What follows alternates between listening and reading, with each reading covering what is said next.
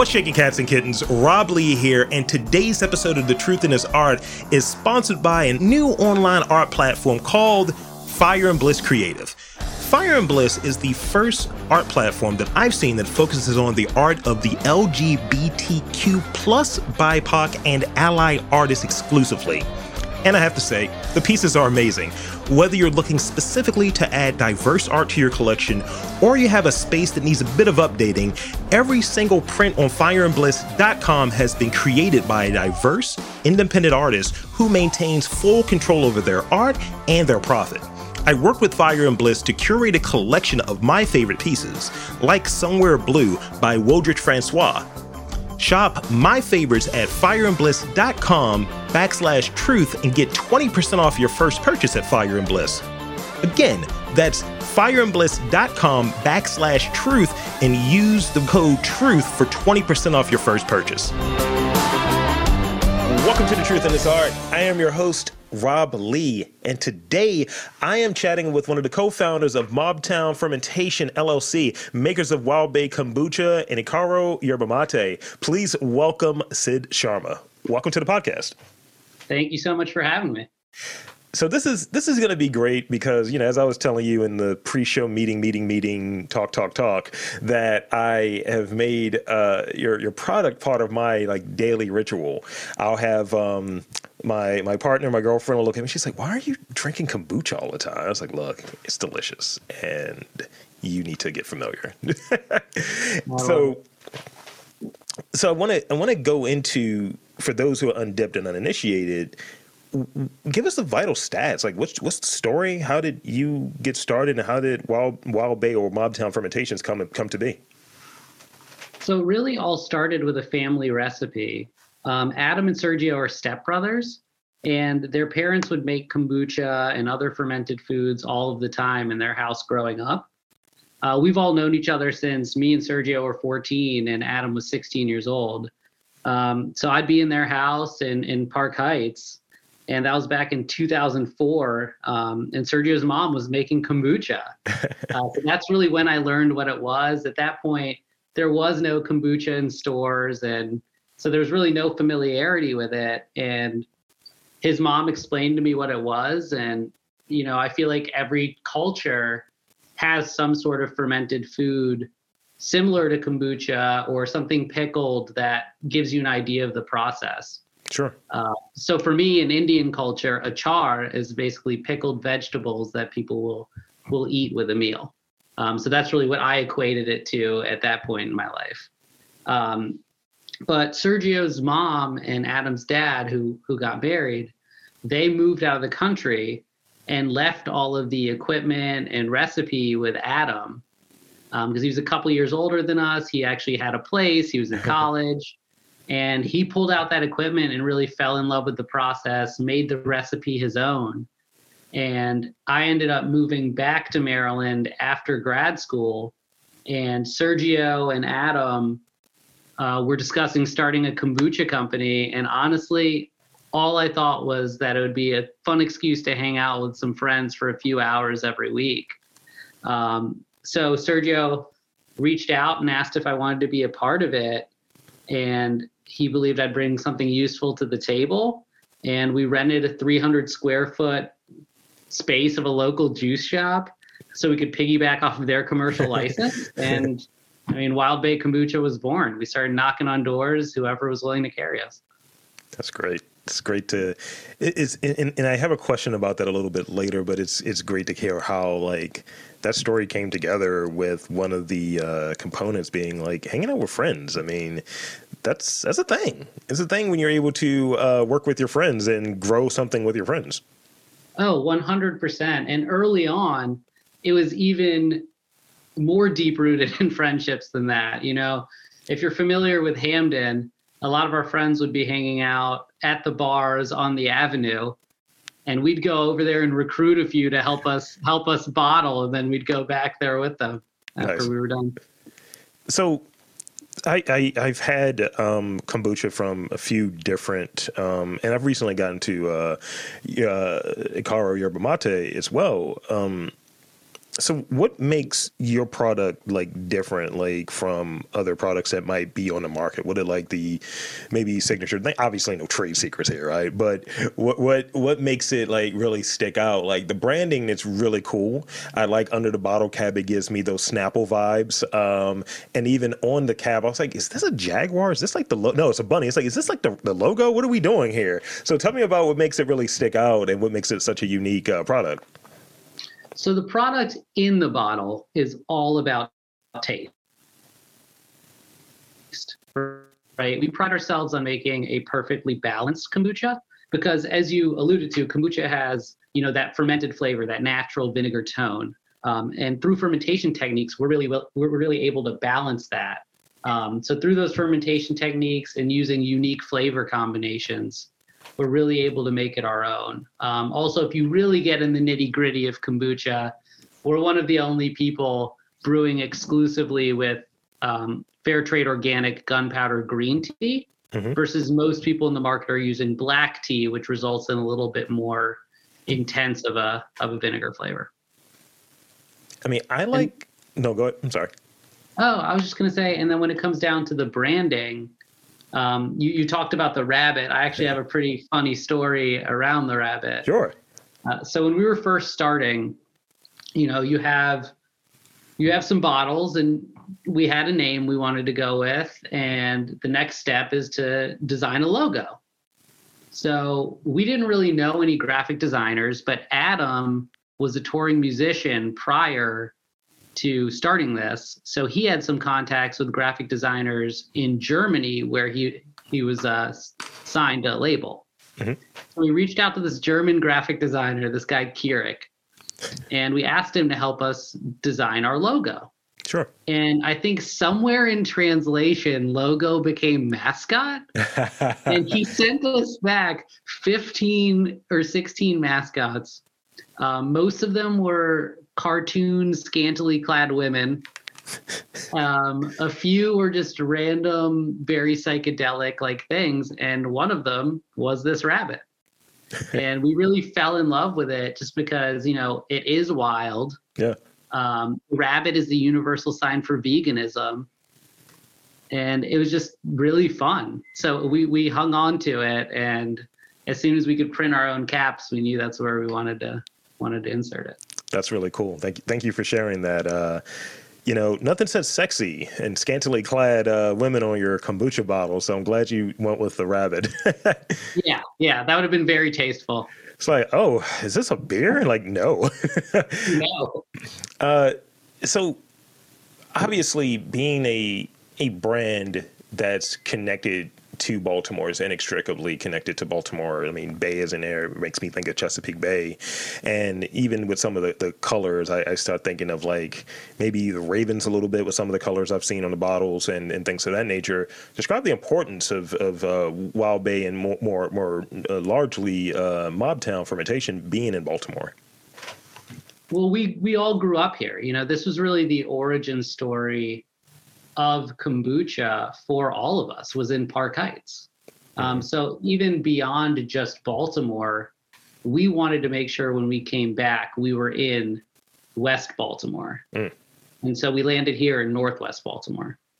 Um, it's all about making a difference in our hometown. You know, Baltimore's not known in other parts of the country as a creative hub or as a food hub or incubator, but it really should be. You know, there are some incredible brands and there's incredible support for local and people just creating in Baltimore. Sure. Um, so we really wanted to use our brand or our company as a vehicle to show people what's going on here. That's great. That's that's really in, in the ethos of what I'm doing here with this project is like showing that like sometimes you need to be hit over the head and know that no no we got a lot of this this cool stuff here. You know not only do we have kombucha but we got all types of visual artists. So it's like I need to know I need to get familiar and know about that. And it's uh, it's deeper than some of the stories that people usually hear. You know it's a lot yeah, more things what, here. and on that note in visual art in Baltimore I definitely want to at least mention kind of how our label design came to be. Sure. So we were we originally started in Hampden and we outgrew that side of the juice shop after one year. So ten so six months into starting the company, Whole Foods asked to carry our kombucha locally, and that's when the three of us dove in full time. So then from that from August 2015 to March 2016, we were in that side of the juice shop and then eventually took over the whole space. Wow. And then we outgrew that and moved up to Timonium uh, because there was no spot in the city that was around, you know, 3,000 to 4,000 square feet that was zoned for what we had to do. Right. So it ended up taking us out of the city. And we, you know, we found out that we had to build out certain rooms of this this facility to get it you know certified by the state for what we wanted to do. And we didn't have the capital so we entered the shore hatchery pitch competition on the eastern shore having to take first place. And we did. So we won uh, around $30000 from that to pay for the build out of our facility. Um, yeah it, it was it was crazy. And then when we look back on it you know there's so many things that happen along the way that are you know luck. Like like for lack of a better word you know luck or just being in the right place at the right time um, that's that has led us here which is why you know in general it's important for us to to tie it all back into baltimore. But that all started with me kind of mentioning the labels. So a local artist sarah tomko Yeah. uh, designed our labels. She walked into our brewery one day in timonium and told us she loves our she loves our product but does not like our labels. And we had no idea who she was. We didn't know anything about her. And we were like sure like we'll give you some kombucha in exchange for a design. Yeah. and then when she brought it back we were like all right this is beautiful. We're going to use it. How much would you have charged us? That's great. yeah. That's great. I, I think like working with like local artists that just really bakes it into what you're doing. Like you can outsource, you can go through wherever and have someone do something, put something together really nice. Like you could probably see in my background, my logo, and it sticks out. And I specifically wanted to have a local artist do it. Yeah, I could have went anywhere, had anyone do it. You know, you talk to a lot of different people, and Yeah. I've had some marketing strategy calls. And It's like, why don't you change the logo? I was like, nope, it's a Baltimore guy, and I, I like the logo, and I'm sticking with it. And it just that's just another element, much like having the the the, the, the logo for the bottle and the, the, the branding for the bottle done from someone lo- local. It makes sense. Yeah, and if we can be a platform to help that artist by people seeing our bottles, Yeah. great. I mean, you we tell anyone who works with us, you know, leverage it. Like I was talking to my friend who's who's our photographer, Pete Hoblitzel, Mhm. and you know, feel free to share anything you've done for us as a part of your portfolio. Yeah.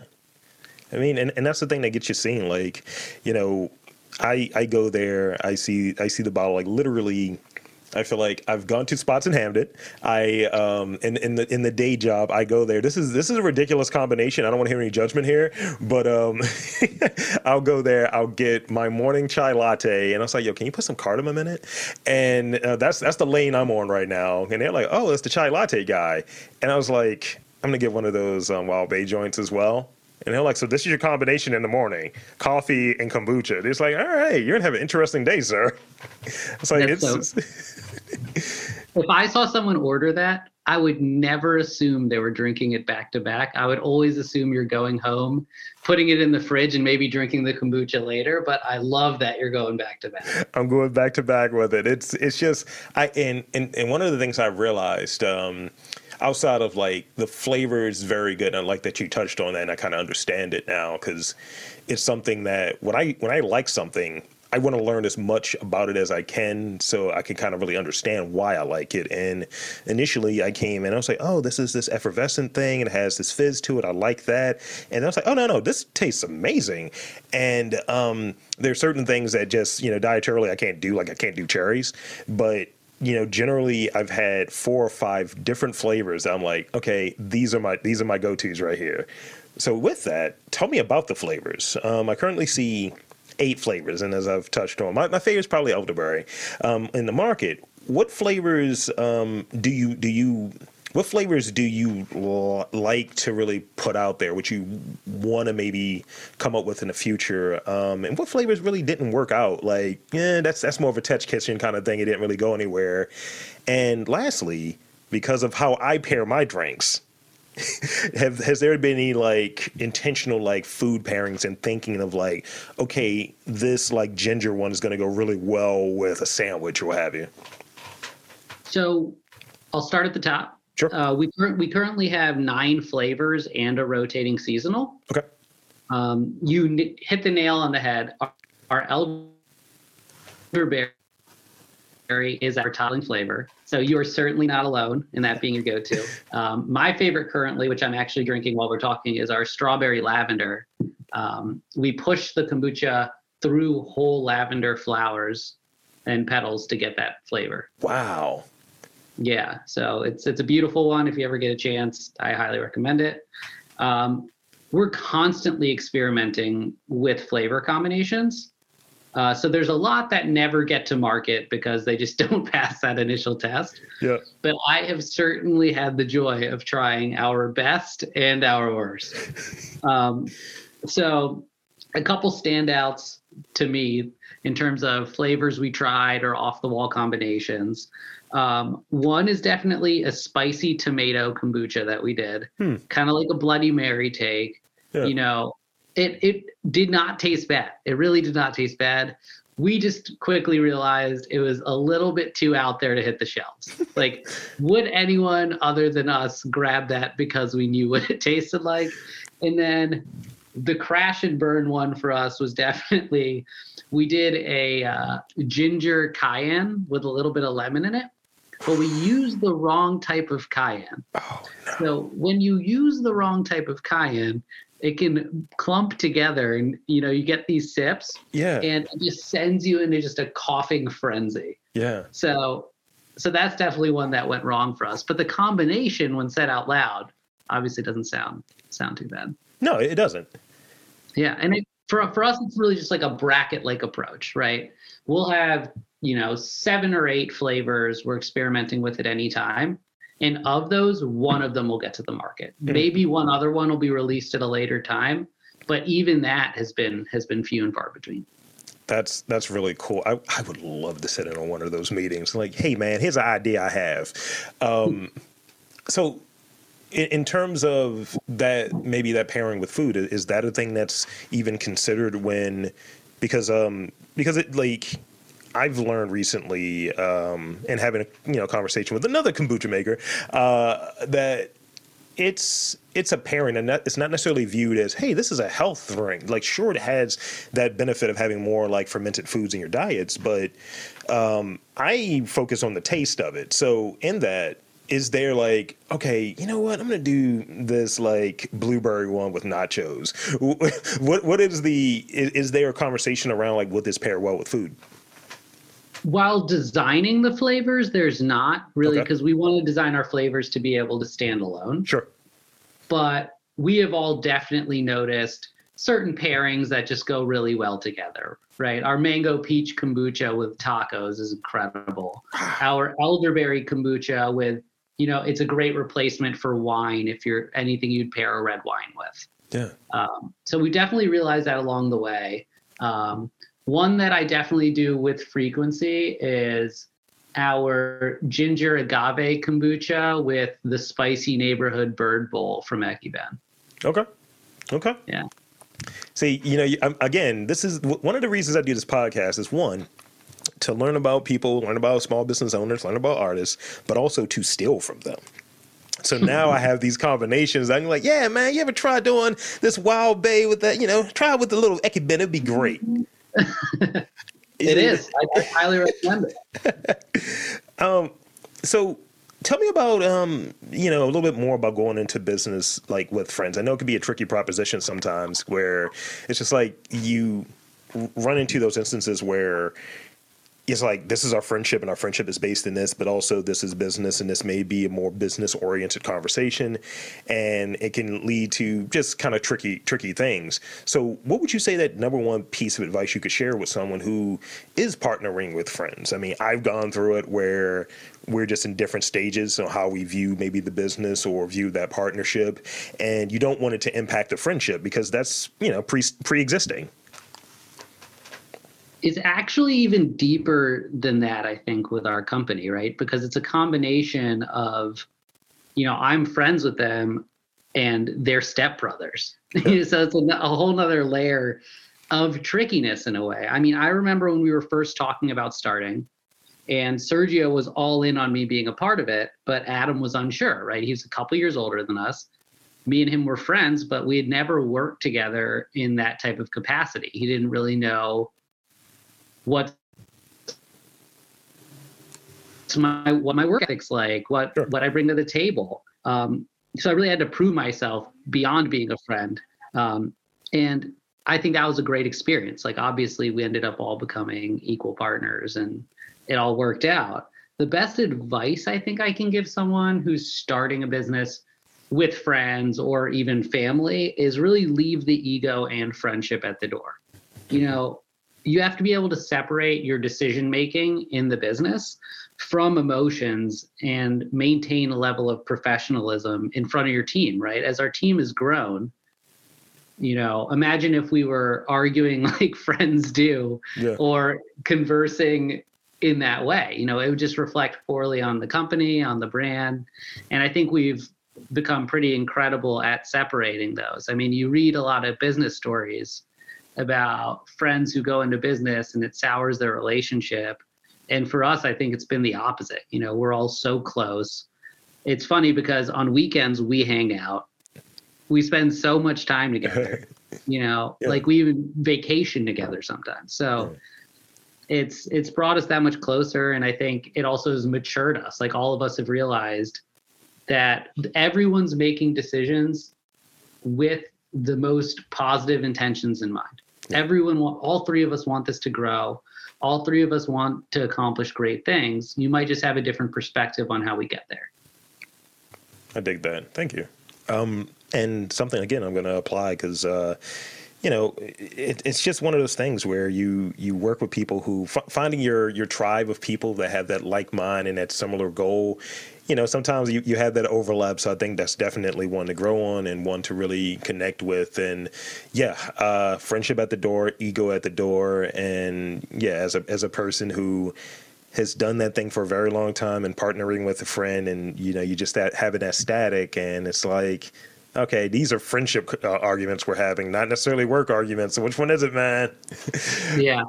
so this one is a little similar, but I, I think it's more about like like you you as an entrepreneur right? So um you kind of touched on like just early on you know just one of your your partners not being really sure of like what your work ethic is and what your background was. So what are what are three three traits that you've learned to to be a successful entrepreneur? And in that what was the hardest one to master? I think there's three i actually think about this a lot so so i'm glad i'm glad you asked this uh I love to study entrepreneurs and how they got there. And I read any book I can get my hands on about a business story, especially for the ones I, I admire. So I think about this a lot. And the three things I would say, they all start with P. The first one is patience. Yeah. Um, you know, everyone feels like businesses were overnight successes, um, especially due to social media, but that's not true at all you know, I think two prime examples that a lot of people will be familiar with are Oatly and Apple, right? It feels like Oatly's oat milk just burst onto the scene and they're growing gangbusters. They just went pu- public. Um, they started in 1994. right. Yeah, but they didn't explode till recently, you know. So they really positioned themselves over decades. And Apple's another great example. You know, everyone sees them as this ubiquitous brand. There's iPhones in everyone's hands, but Apple was started in 1976. Um, there wasn't even a Macintosh computer you could buy until 84. Right. And then he didn't really see any success until the 90s. Yeah. You know, so patience is absolutely huge. Um, the next thing I would say is processing. You know, there's a lot of entrepreneurs with or and business owners with the best intentions and amazing passion. But what I see people lacking a lot is processing, the ability to process and act on feedback, the ability to process data to understand your business, and the ability to not just take rejection, but process it and improve your business. Um, and the last one I would say is perfection. Um, just always striving to improve, be better, even if it isn't requested or necessary. You know, just constantly improving your product, marketing, sourcing, and understanding your business. Just always mm-hmm. be learning and, and honing in your craft. That's great. Of those P's, which which one was the one that was really challenging for you to master or to really wrap your mind around? Patience. Patience is the hardest one. You know, when we start, started the business, I was 24 years old. Mm-hmm. When you're 24 years old, you're not patient. You're, you're, you know, you're sprinting. You think it's a sprint, and business is a marathon. You know, you have to pace yourself. You have to consciously decide when to go for certain opportunities, especially as a small business with a limited budget. You know, you, there's more into that decision making. I think early on, I wasn't as patient as I am now. I was much more reactive instead of processing things over time. Um, I think I've really honed in on these three things over time. I think, you know, you learn from your mistakes. Totally. Totally. I um I've tried to I, I kind of do a similar thing like I don't dive into the entrepreneurial stuff as much cuz ultimately that's what I went to school for and it's like eh, okay. Um but I I look at just more of the things that kind of point in the direction of what serves what I'm doing. So I'm doing these interviews. So it's like, all right, how to better relate to people, how to better like get some get a response to someone, how to really show your true self in a conversation versus mm-hmm. the uh, what is it, the representative, and really get out these authentic conversations because you know someone else could ask you these same questions, you may have a very different response, and I think that that's the thing that I've tried to kind of hone in on and really the thing that the, the, the lesson I took out of it is what are you what are you searching for? What are you trying to get to? And it's it's the truth. It's trying to uncover like what's the real story behind it, not necessarily what's in the press release, you know, and get those other factoids that might not come up in a press release on a different interview. So that's that's really what drives me trying to help uncover some of these these stories. And I think that is so important because I think when you read a press release or you read an article or you watch some interviews, you lose a lot of the rawness that exists in business. You know, the, the raw emotion, the raw effort that someone had to put in to get to where they are. And when you look back and someone asks you to reflect on success, you don't reflect on failure. Right.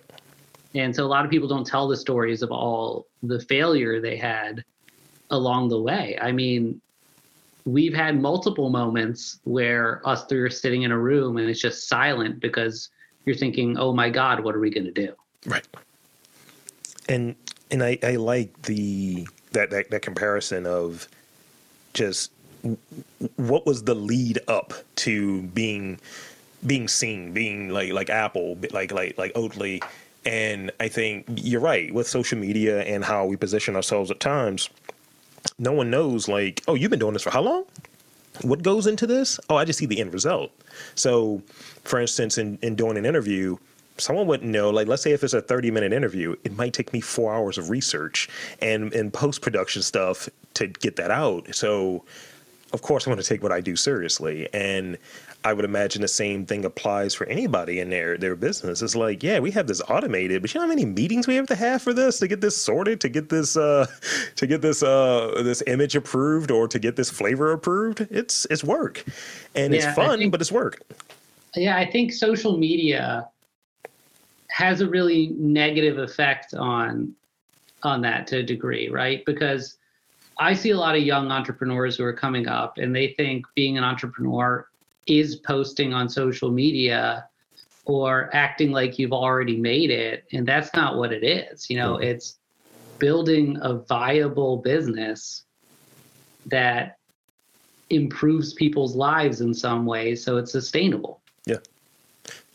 So I got one more real question, and I didn't tell you about these, but I got five rapid fire questions. So look, whatever goodwill I've established with you, Sid, is all gonna go away. So I'm just letting you know.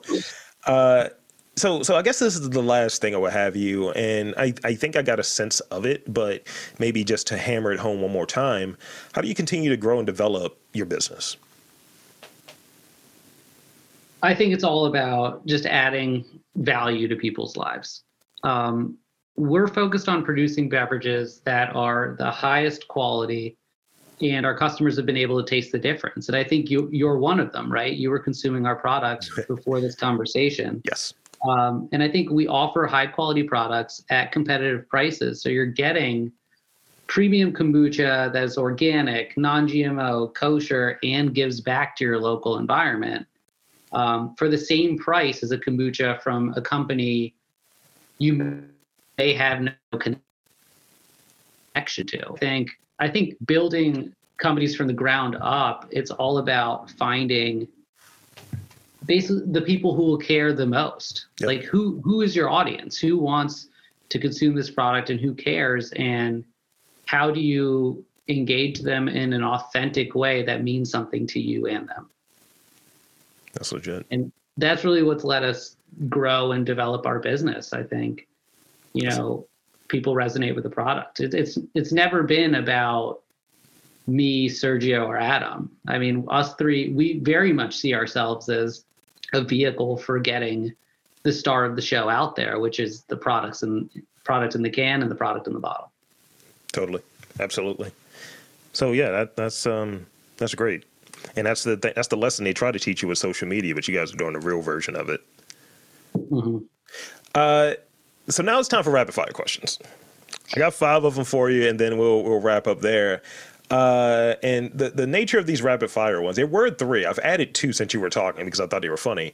Uh, so in it, just you know, try to answer this as quickly as as you can, like what pops in your head. Um, so first one is, what is the strangest thing you've ever done as an entrepreneur? Strangest thing I, that is that is an awesome question. strangest thing I've done as an entrepreneur? I dressed as a bottle once.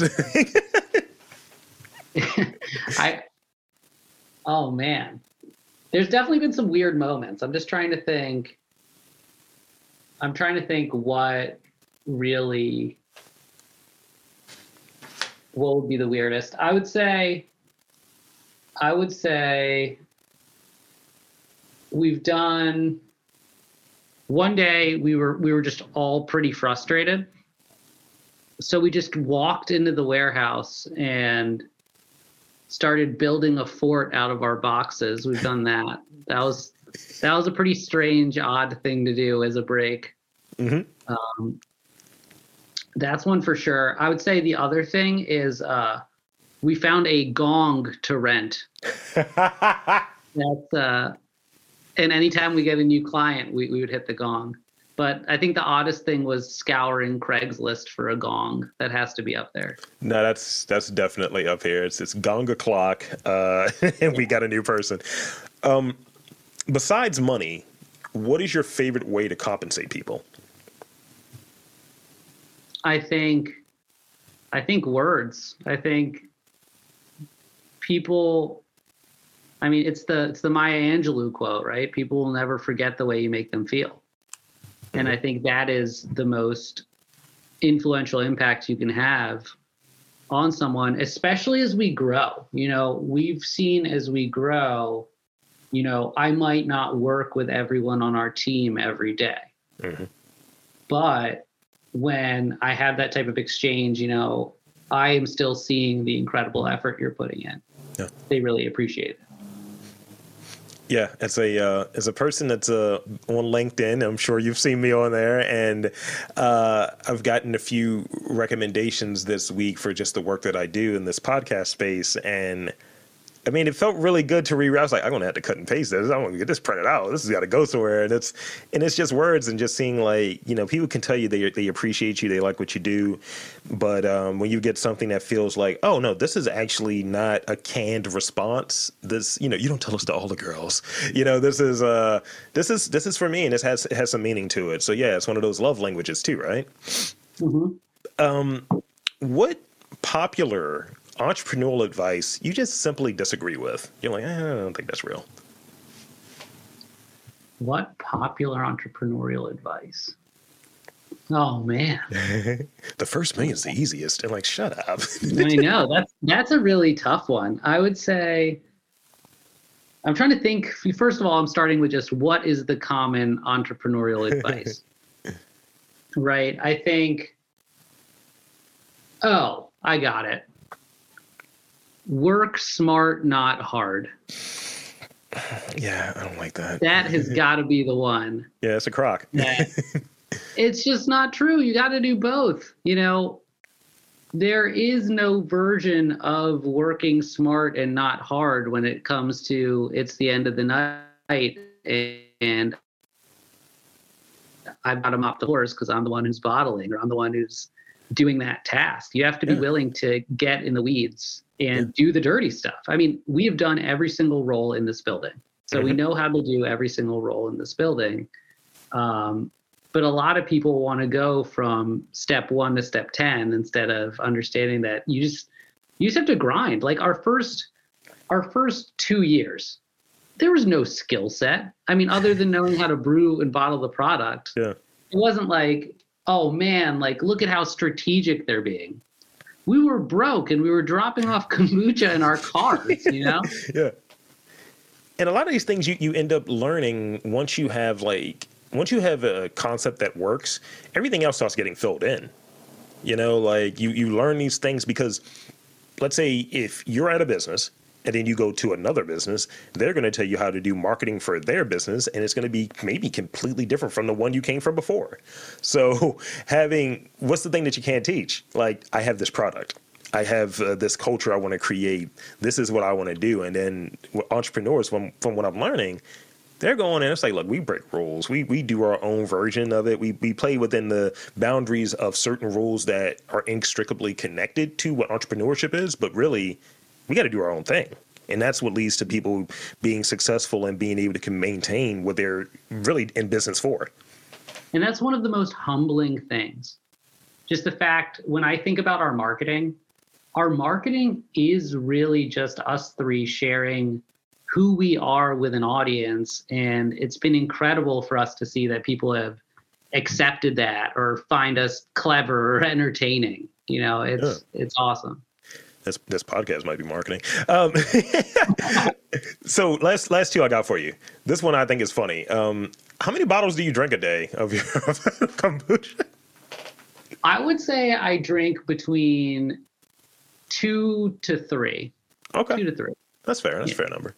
And lastly, yeah, I, try, I, try, to I try to keep it in control, but there there are definitely days when you know I'll have a bunch of meetings, uh-huh. and especially if they're sales meetings, yeah. I can't have them drinking our product and act like I don't drink it. I mean, I, I love our product. Like, There's some of those days where I'm like, you know, I'm on kombucha like between seven and eight right now. I should probably at least slow down. I mean, you know, as Biggie said, you can't get high if you own supply, and you know, if you're you're just in the weeds uh, as you take a sip. By the way, it was great timing. yeah, it was great timing. Uh, this is the last one I have for you. Um, how do you start your day? What, what is that first thing you do when you you are out of bed? Um, how do you start your day? So the first thing I do is I'll wake up, I'll brush my teeth, and then I'll look at my Google Calendar just to get in like the mental space of the day. Like, what do I have going on today? Where do I have to be? Um, just kind of getting mentally prepared for it. Mm-hmm. Um, I've always wanted to be the type of person that has this beautiful morning routine. You know, like I wake up, I meditate, I work out, and then I go to work. I've always been the I wake up, I roll out of bed, I brush my teeth, I shower, I get in my car and come to work. Yeah. Um, but I have tried this new routine when at the end of the day, I always make sure to take a few minutes to kind of recap and kind of like appreciate what happened during the day. Yeah. Because um, I actually started doing that because I was listening um, to a podcast and someone was asking a successful entrepreneur what's their biggest regret. And theirs was that they didn't reflect on the moments as they happened. And it felt like they lost time because of that. So I wanted to make sure that, you know, I was appreciating things as they happen. That's great. And that, and that is important. Uh, you got to celebrate and you have to um, acknowledge things as they happened, uh, and because they, they need to have their due, you know. And I, I think that's really key.